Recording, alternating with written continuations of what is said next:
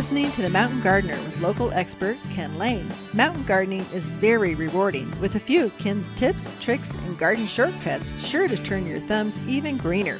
Now, welcome back to The Mountain Gardener.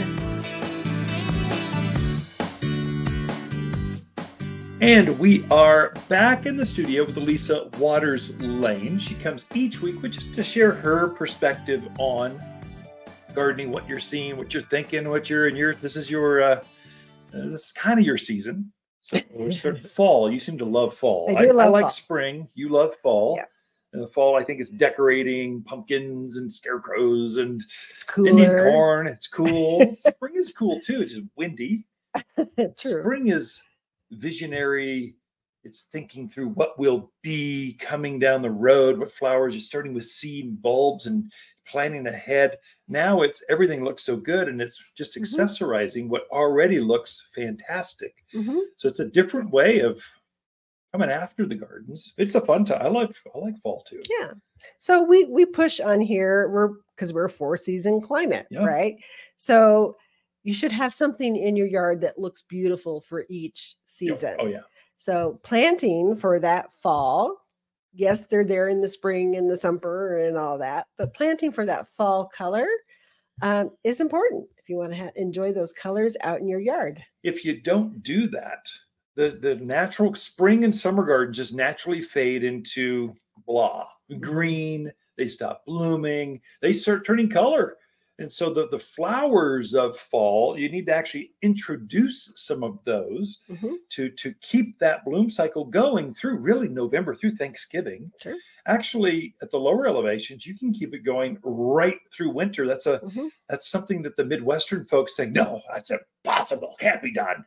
oh, we're not in it's not Kansas anymore, Toto. Oh, it's just like it's a nice the reason you moved here is because it's a real nice four seasons. Mhm.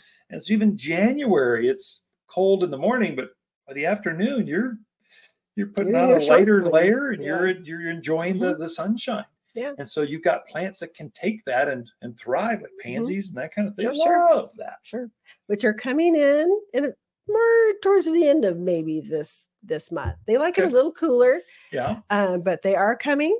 And yes, we will have lots of pretty things to put in. People are begging for them right I now. know. So I, I'd say if you do plant them too early, you can you can trick them into blowing out on you. So so we, we're not. So we have cool weather and then it gets hot again. Cool weather. It's Mhm. an Indian summer is what we define it here in the Southwest. Where you're thinking it's summer and then it's not, and then it's just back to summer again. So you get tricked into planting too early some of these Right. fall plants. Well, Later's better, especially at the lower elevations. But I would say if you're planting for fall tree color, maples. oh yeah, Uh, uh, what's the aspens. ah, the pear, Birch, ornamental ornamental pear, aspens, raywood ash, things that give you that really pretty fall color.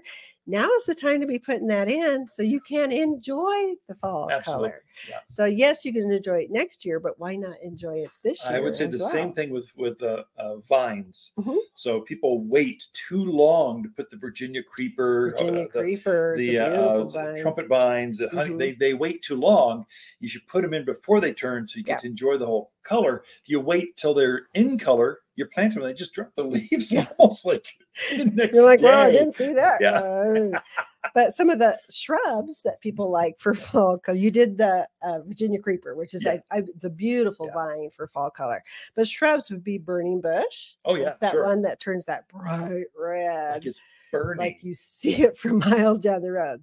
Uh, Nandina is another one that can really give Yeah. you some really nice Good fall idea. color.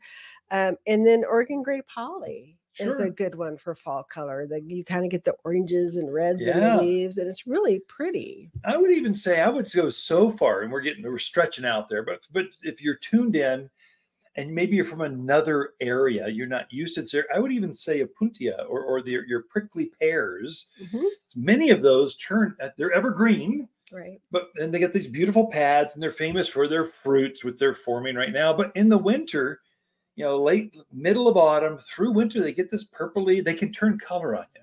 They get this interesting. The pads actually Mhm. will change colors, and it's unique to the Southwest. Mhm. So just that you can have real fun with this. So get Mm, creative. I didn't think of that one, There you go. but you are creative. Uh, I love the one. I love agaves, so or century plant. This Yeah. beautiful, very spiky, very southwestern thing. I love putting that in a container, and then at winter, or or I guess you could do it Halloween. Put little Oh. scarecrows in the end of the spikes. I like little gold balls on the end of the. You get a real big fat blue pad. They come out with this very dangerous thorn. And so, but it's, it's a protection thing. It keeps the There animals off of that plant. But you can use those and stick to kind of thunk, put some, uh, have some fun decorations Mm-hmm. on the end of your uniquely Arizona plant. would that having fun with protect that. your would that protect the ends of your plants from winter freezing? It would protect, no, but it would protect your shins from uh, Just thought I'd dinging. try. No, it's not. They're so hardy. They've got, they're, they're good Yeah. down to, I think, minus 20 degrees.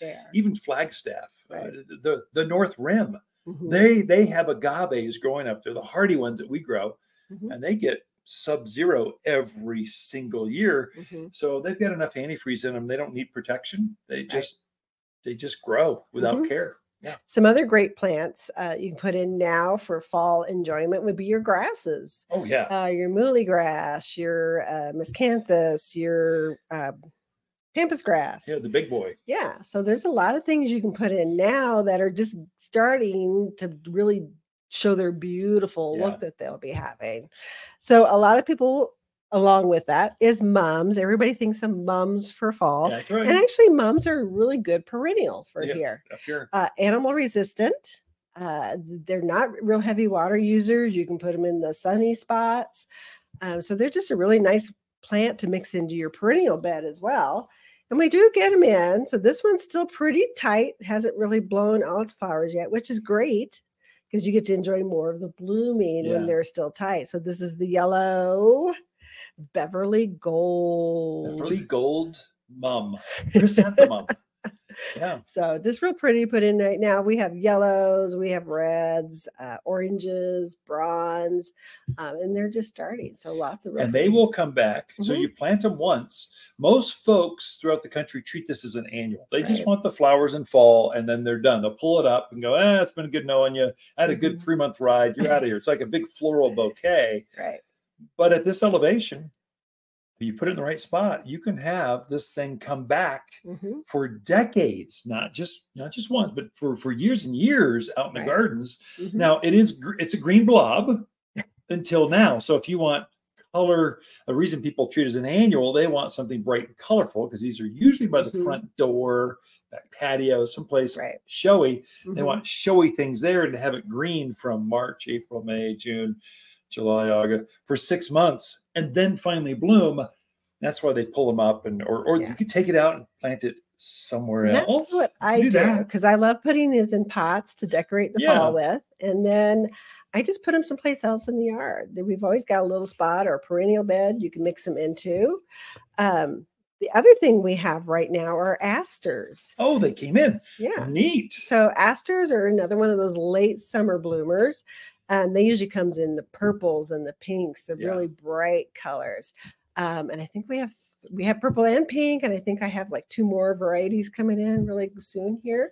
So asters kind of similar to the mum and how Yeah. they grow and when they bloom, but another really nice addition to your perennial bed. I would say asters are actually a tremendous addition to perennial wildflower beds because there's actually a wild aster that grows here. Mhm, It's going to naturalize easier or reseed easier than, than a mum will. Right. Mums have a, and they, they look a little bit wilder. They're a little bit more open, Yeah. whereas mums are tighter, fuller, more Right. groomed. hmm And so there's a difference for them. But and asters too. So mums will have ro- ro- kind of crop after crop. There's Yeah. hundreds of them coming. Asters, One time. there's oh, there's not very many. So it's a it's a very specialized crop. And so Mhm. if you want asters, you come in. You better buy them now. Not to pressure you, but the window is tight. Bye Whereas now. mums, they're they're they're way Yeah, out there. They're for a long time. Yeah. Anyway, well, Lisa, Yeah. any any last parting uh, Parting thought? Or you. Plant you now also- for beautiful fall color in your yard. That's it. Enjoy all your seasons. yeah, now's the time for your oranges, Mhm. purples, the royal colors of autumn are now. So I think it's perfect. Ken and Lisa Lane, the Mountain Gardeners, be back after for more tips, tricks, and garden shortcuts through Ken's website. Podcast the show, read his weekly garden column, or follow him on Facebook and Instagram at watersgardencenter.com. That's Waters with two T's, gardencenter.com. If you enjoy this show and would like to hear more, please subscribe to The Mountain Gardener wherever you like to listen to podcasts. And if you'd like even more garden tips, tricks, and helpful advice, please check out my website at watersgardencenter.com for classes, videos, and more, or my online garden center at top10plants.com. Throughout the week, Lisa and I can be found here at Waters Garden Center in Prescott.